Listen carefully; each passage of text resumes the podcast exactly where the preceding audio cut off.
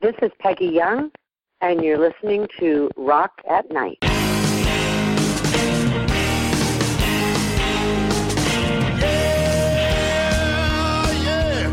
Are you ready?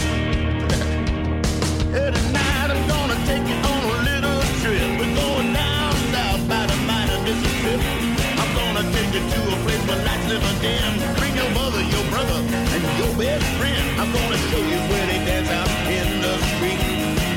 Tell you all about your body heat. Not gonna talk about it, just gonna do it. Get on down. Get on down. My name is Anita Stewart, and I'm recording for Rock at Night. Uh, yes, She Rocks and Anita Stewart Promotions, and we want to welcome Pegi Young, uh, a great artist out of California. She's been doing this for a long time. She has a lot of stories to tell. Her latest album is titled Raw, and this is with her band. Um, and we'll just go ahead and start from the top. I, w- I was listening to this album all week, Pegi, and um, love the songs, and they're so poignant. And to call this a breakup record is kind of an understatement because there's so much rich material here. What was the catalyst um, for this album, and what made this album so much different than the other albums you have made? And those are, am I correct in saying, three albums in the past? This, This is your fourth? This would actually, thanks for having me. And uh, this would be my fifth record, actually. Oh wow! Okay, yes. Thanks for being here. And In the- and if you In the last decade, I when I once I got started again uh, with the well, I'd started before that with um, my you know bringing music back into my life after my my my own music and my own playing and singing and so forth. Um, after my kids had um, had gotten to a certain age and we mm, uh, gotten the bridge school going, and I got you know pretty majorly distracted there with um, you know things that just took precedence over making music. But I've always loved music, and I um, was you know really I've been very grateful that you know I had the chance when the time was right to you know get back into my music in a way that um, you know it's been very satisfying to me to be able to do that. Whether I'm singing backgrounds, whether I'm singing duets, whether I was singing with my women's singing group, the Mountainette, and then finally, I'm you know starting on my own and forming my own band. Um, so that really only occurred, you know, my own you know, career started about 10 years ago, but I was working with, uh, you know, singing uh, with my ex for, you know, some time before that, quite some time actually. My For the listeners- yeah, for the listeners, it's it's uh, Pegi Young is the ex-wife of Neil Young, um, who of course was with Crosby, Stills, Nash and Young, and then was on his own and with other bands, Crazy Horse, and uh, a huge catalog of music. Um, and you met him when you were quite young, I would say, what in your early twenties. Um, I was 22. mhm. Um, uh, and uh, he was so he's 20. He would, he would have been probably just turned 29. I had just turned 22. So um, yeah, we met back in 1974, and uh, your listeners can do the math. But I'm very open about my age.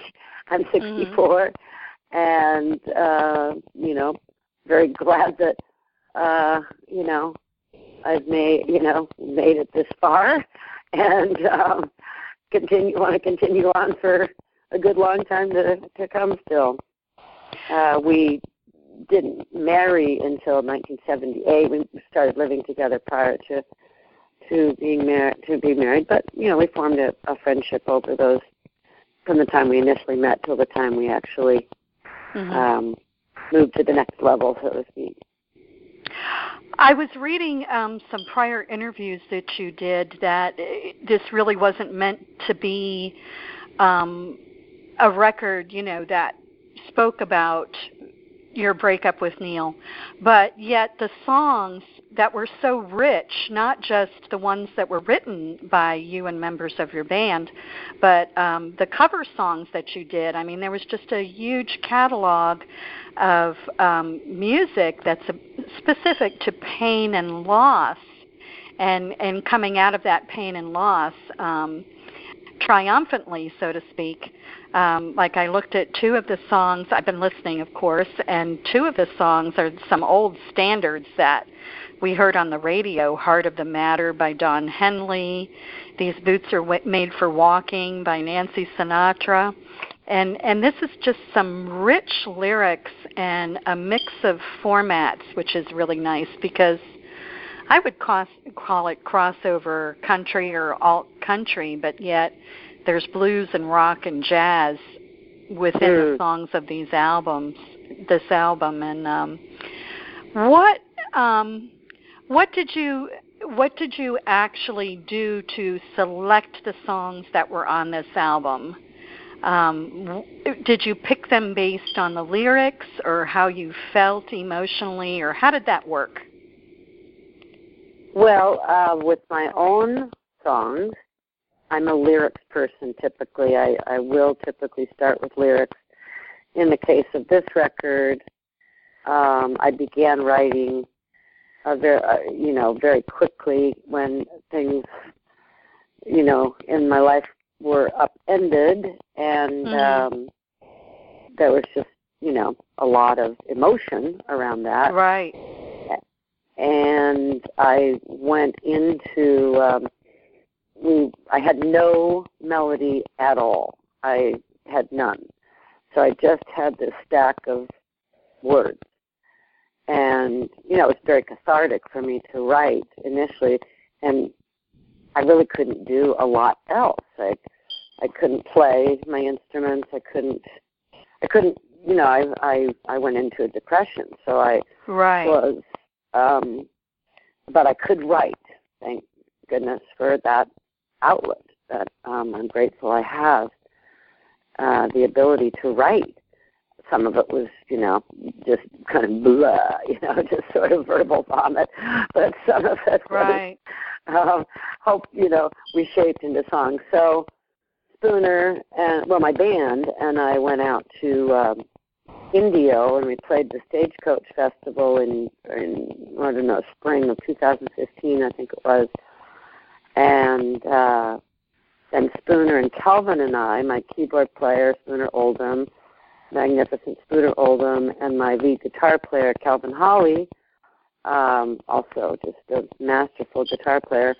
We went back to LA, and we just the three of us just kind of holed up in the hotel there and and I brought down, you know, my stack of lyrics to, you know, Kelvin's room, and we just sat there and, you know, shaped songs.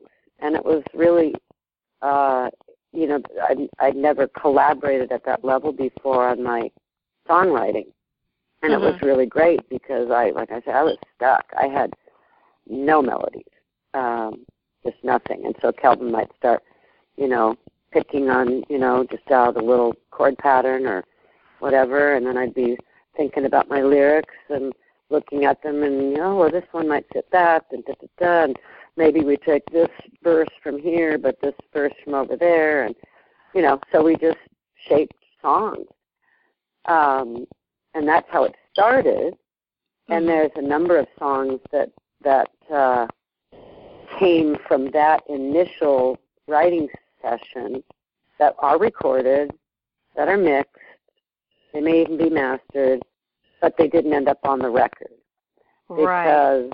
What happened over the kind of the course of making the record is that naturally my emotional state of mind changed. It's still changing. Right. I mean, it's uh, um, and for the better. I'm happy to say. Um, so as we then began to, as I began to pick covers, uh, I, you know, had picked, uh, let's see, trying to live my life without you. Somebody actually Right. passed that by me, and I'd heard. I looked it up. I saw Bob Seger's version, and I passed that by my bandmates and my again Kelvin, who's a solid, you know, Alabama Muscle Shoals R and B guy, um, said, "Oh, that's an original Otis Clay tune." So then I went back to look up Otis Clay doing it, and I like to go back to the source. You know, like Right. back To get to to get their take and their um their vibe on how they did the song and Mhm. um the feel of it so we did um, record that, Mhm. and we went to LA and put some horns on it, and um, so uh, you know I'm really pleased with the way that turned out. And then as things, you know, again, this record, recording this record probably took about about a year all in, with counting the couple of sessions here at my studio on the ranch, going to Nashville, going to LA a couple of times for backgrounds for horns, and. Uh, my drummer, I can give him full credit, Phil Jones, great, great drummer, played with Tom Petty and others over the years. Uh, he is um, he kept saying, Pegi, you know, we need to do, you know, something like these boots are made for walking. You know, these songs where it's more, you know, you are affirming you know that you are strong that you you know are going to get through this and and um so i thought he was kidding for a Right. while until he printed out the lyrics and handed them to me and then i was like okay i guess we're going to have to explore this one a little bit so we looked up the old youtube video of nancy sinatra doing it it's an actually it's a Lee Hazlewood song and it's a really I encourage you and your listeners to uh, check it out just because it's a hoot. It's very very racy for its time. It's very Oh, it was. I actually remember. I'm I'm not too behind you in age, and my and my father owned a radio station, a rock and roll radio station, actually one of the first. And I remember when that became a hit because when I was young, I could I could sing all the hits because I just Oh, yeah. sang along. And um my father was generally the DJ, engineer, s- uh, sales advertiser, general manager, everything. So I would hear him on the radio spinning the records. And yeah, when that song came out, it was almost at the point where they weren't going to play it because it was so racy. Yeah, the girls are in their very very short skirts and shaking their Yeah. booties, and you know it's it's really a, a great period piece. So you know I looked at that and said, okay, well, I'm not going to do that, but what? How can we do this? How can we how can we put our own spin on it? So what you heard is what we what you hear is what we came up with. Mhm. Um, I thought I'd start it like sort of trying to, you know, my thinking was to kind of channel the dark, you know, Velvet Underground, Right. you know, the beat scene and the early '60s in the Village or something. And instead then, of the you pop, know, instead of the pop influence, which really Nancy Sinatra was uh, based in country, but you know, it, the song itself got pop exposure. yeah. You know, And then our so newest survivor, uh, my new bass player, Shonna Tucker, does that killer bass line, and then we just break into its full-on rock and roll mhm. uh, iteration. And so I'm, I that you know that was one of my favorite songs. Um, uh, you know, as as we went through, I was just you know, okay, that's my current favorite. Love that one. and so, and then I had considered doing uh, the heart of the matter. Um, Don Henley's written so many lovely, fine songs, but that one was just a particular standout to me. And right. If I'm going to do a cover, I really, first of all, need to almost get, you know, I want to feel like I love this song so much I wish I'd written it. It's just killer, you know. It's, and also to not try to just replicate what's already been done. Mhm. So um, we tried that one. So I was going to actually put that on my previous record, "The Lonely in a Crowded Room," but didn't Right. get to it uh, on that um, in that recording uh, project. So um, it had been lingering in my mind, and it turned out that it was kind of the perfect song, and then it turned out to be the perfect song well to end the record. So, you know, it's really the record takes you on a journey, it takes you on an arc. And Mhm. so what we did with that song was, you know, we tried it as a full band, but it was hard to get away from the version that had been done. Right. So then Kelvin and I just sat um, and worked up. Just he plays a very, you know, it's just a very stripped down version uh, where he plays guitar and I sing, and that's it. And it's, um, you know, uh, um, you know, we're very pleased with the way it starts out. Uh, where, what, what, you know, what we got at the at the end of the day with that song. Uh, so you know the record kind of starts out on one note, but as you go on the journey, and to me, there's you know I'm old school, I guess, in that I like an album and an album, still call them albums, to have you know thematic uh, continuity. So like a story, like it's telling a story you're telling song. a story. Yeah. And I believe that's the songwriter and the singer's um, purpose is to kind of tell a story that's got a beginning, a middle, and an end. I mean, I wouldn't say the heart of the matter is the end of the story, but it's the end of this this part of my my journey. And Right. this, you know, clearly is the most autobiographical record I've ever done. Um, but I like and it bears your think that- soul. It bear, you know, as listening to it, that was the first thing that I I thought of was, wow, it's really bearing your soul, making it wide open for everybody to hear. And Yeah, the sometimes first time I played um, the few, the songs in front of people, which was just recently at South by Southwest, I was like, "Oh, well, isn't this a different experience than it was, you know, recording these in the in the cocoon of my studio and being with my bandmates and you know, it's it is. I mean, I felt pretty naked up there and it was a little unnerving because it is so personal. But um Now, know, to, turn to turn on another note, uh, a lot of people don't know that you're also, in addition to being um, a prolific musical artist, um, that you are also a philanthropist and you have um, founded, co-founded the Bridge School. Um, can you tell the listeners a little bit about how that happened? And um, I know that it's it's just got fabulous um, write-ups, and then you have musical benefits and tributes also at the school. Um, and our listeners, I'm sure, yes. hear about that.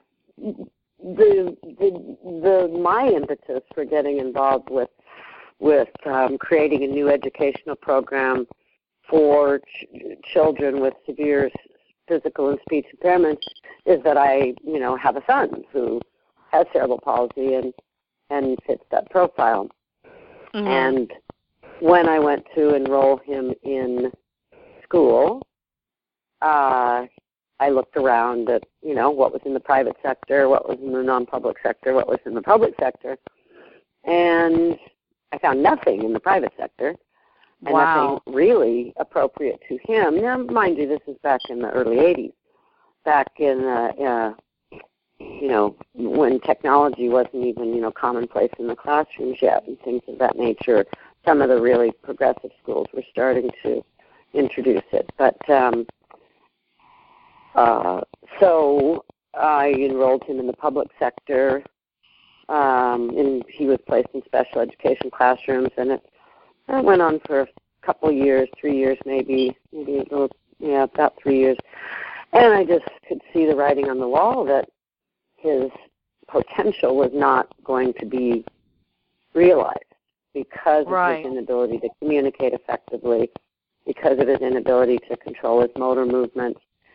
Um, he was going to, you know, he was he was being underestimated um, as far as his potential.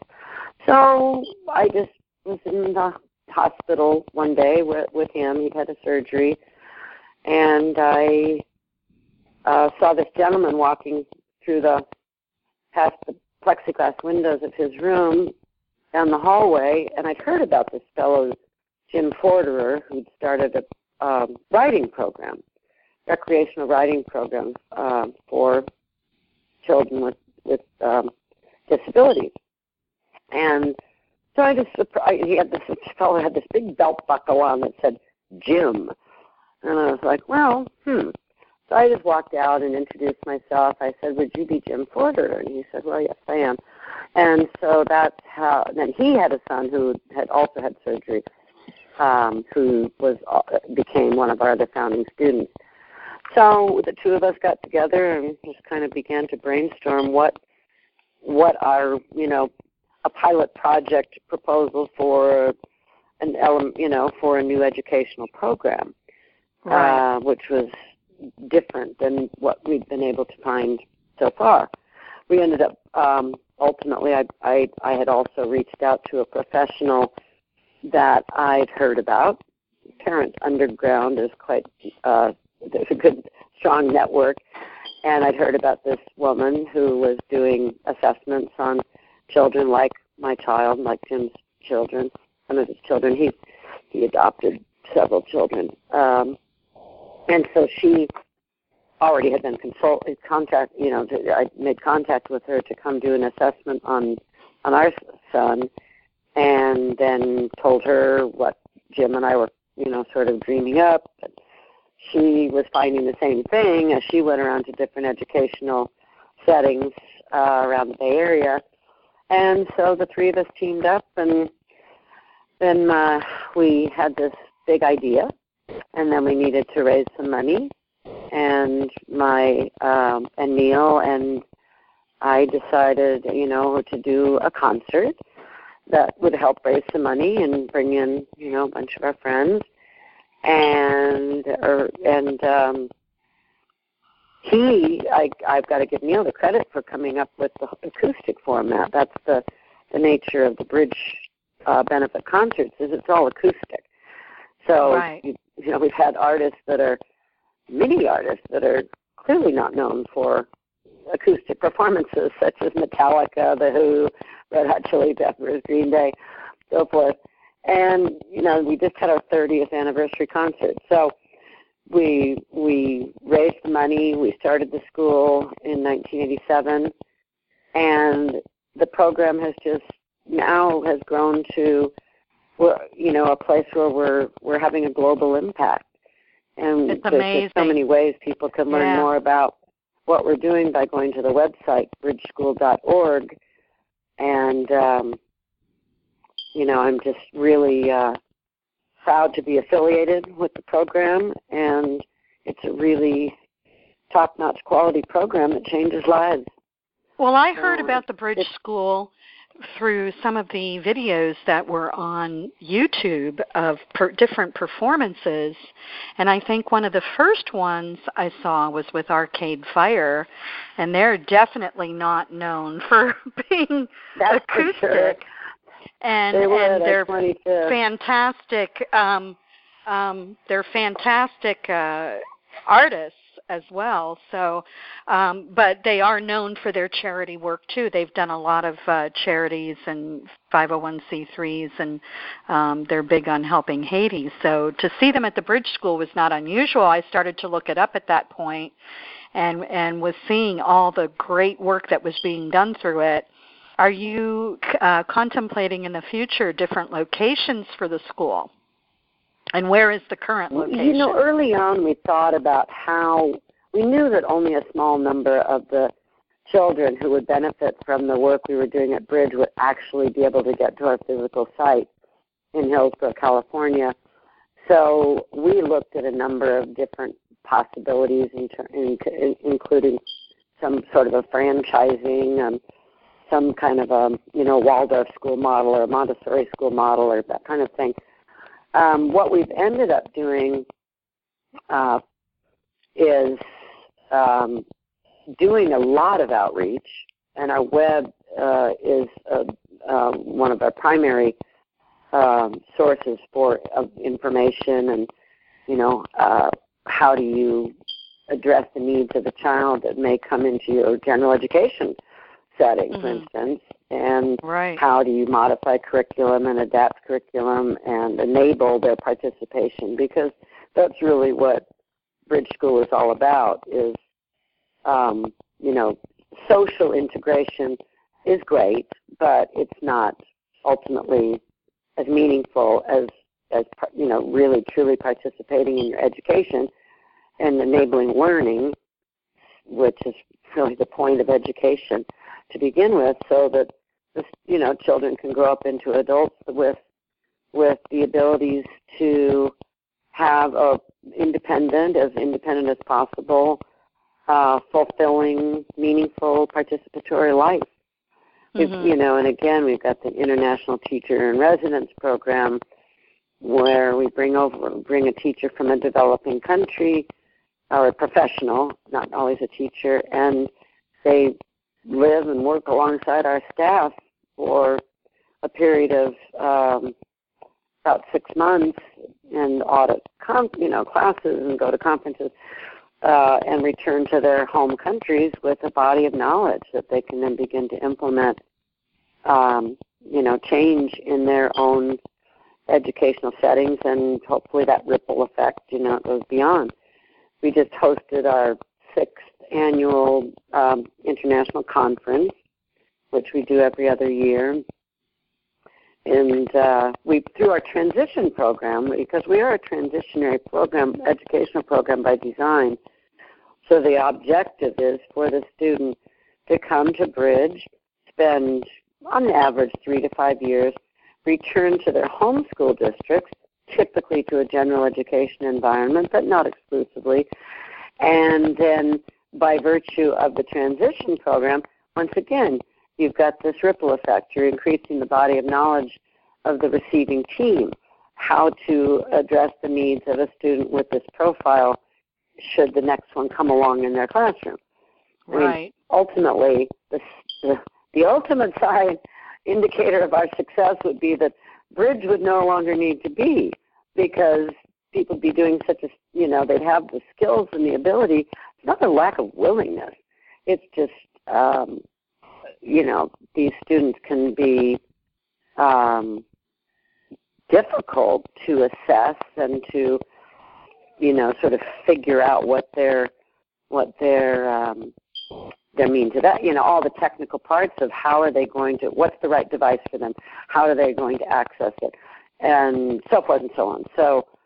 Uh, what happens through our transition program is that body of knowledge gets increased. So, you know, like I say, the true measure of our success would be the bridge didn't even need to be anymore. Um, Right, we're right. quite a ways off from that. But we've, over 30 years now, we've really um, made a significant impact. I, I really believe that. Uh, What's amazing you know, about we've still got the- a lot of work to do, but we- Yeah. we, What's amazing about the Bridge School is you saw that there was something not available and, and that there was a need for it, and you went ahead and created a way for that need to be to be fulfilled. So that's an amazing thing. I just think it's a miracle that the Bridge School exists, and I would like to see other people. I mean, I see a lot of other artists doing things and I'm especially also appreciative of like Michael Franti's Do It for the Love. So there's all these different things that are just doing great things for the world and for our communities. I think that's to be commended. Um, let me ask you this question, and this kind of delves into the personal. Um, when um, you and Neil split up, how did having a differently abled child create um, a level, uh, maybe a level of difficulty for you in moving forward. Did anything change, or was there anything more difficult, or how did that work out for you? Well, you're right. Um, that is getting into the personal, and I've always been fiercely protective of my family's privacy. So um, I think it's probably sufficient to say that um, he he felt the absence of his father um, acutely Mm-hmm. initially, but Mhm. they, you know, they have a relationship now that's different um, than it was, but it's a relationship, and then loves to talk to his dad, and loves to visit his dad, and loves to go on the road with his dad, and so um, you know, it's different, but it's um, it's certainly um, something that uh, I think. Uh, uh, I think that happens a lot, and since divorce is so much prevalent now, um, it's it's it's difficult for the children. I think a lot of people do forget that um, children really suffer just as much as the the couple that's going through it. You know, but um, what comes next for you? What is what are some things that are on your bucket list for like the next five years? Um, what do you see yourself doing in the realm of music and just maybe other things that you want to get accomplished? Well, um, gosh, I uh, am right now, you know, very focused on my record and Mhm. getting it out there in front of people so they can hear it and hopefully, you know, respond to it. As I said, I, I even though it's it's based on my own journey and um, I believe mine is not, you know, a singular experience. I know that this is divorce happens, loss happens, grief happens, and late in life divorce happens. And I hope that my message can be that people, you know, um, you know, can get through it and get on with it. Um, and uh, these songs, you know, um, honestly, I also feel that they could be sung by either party in a in a you know um, you know in a in a divorce situation in particular. Um, You know, divorce is is uh, a complicated matter, and um, so I, I you know my I think my my overarching message I hope as you go through the the arc of the record is that yeah you know ends on a note of you know forgiveness and ex- and you know working towards acceptance through forgiveness and And forgiveness and forgiveness moving- for self, moving forgiveness forward. for Yeah. others forgiveness in general Right. you know Right. And um, well, I want to thank you, Pegi, for um, being with us here at Rock at Night. It was a pleasure to talk to you, and I want to let people know you can go to find out more about the album and um, Pegi's um, other albums. You can go to pegiyoung.com. Um, this is Pegi Young and the Survivors. Uh, the latest album that dropped in February was called uh, named Raw. And you can also go to the Bridge School to find out more, bridgeschool.org, which has an amazing amount of information on the website itself. And Pegi, any parting thoughts, um, uh, words of wisdom to anybody else that might be going through love and loss at this time? Oh, you know, the future's a big place, and there certainly is um, uh, a lot of room for, uh, you know, optimism and picking yourself up and getting on with it, and um, just surround yourself with a lot of people who love you and care about you, and that helped me tremendously get through the more most difficult times. Well, Pegi, thank you so much for being with us at Rock at Night, and you have a great day. Thank you for having me. All right, bye bye now. Bye bye for now. You're listening to Rock at Night. Thanks for the intro melody. It's called Get On Down by Billy Bass Alford. Thanks.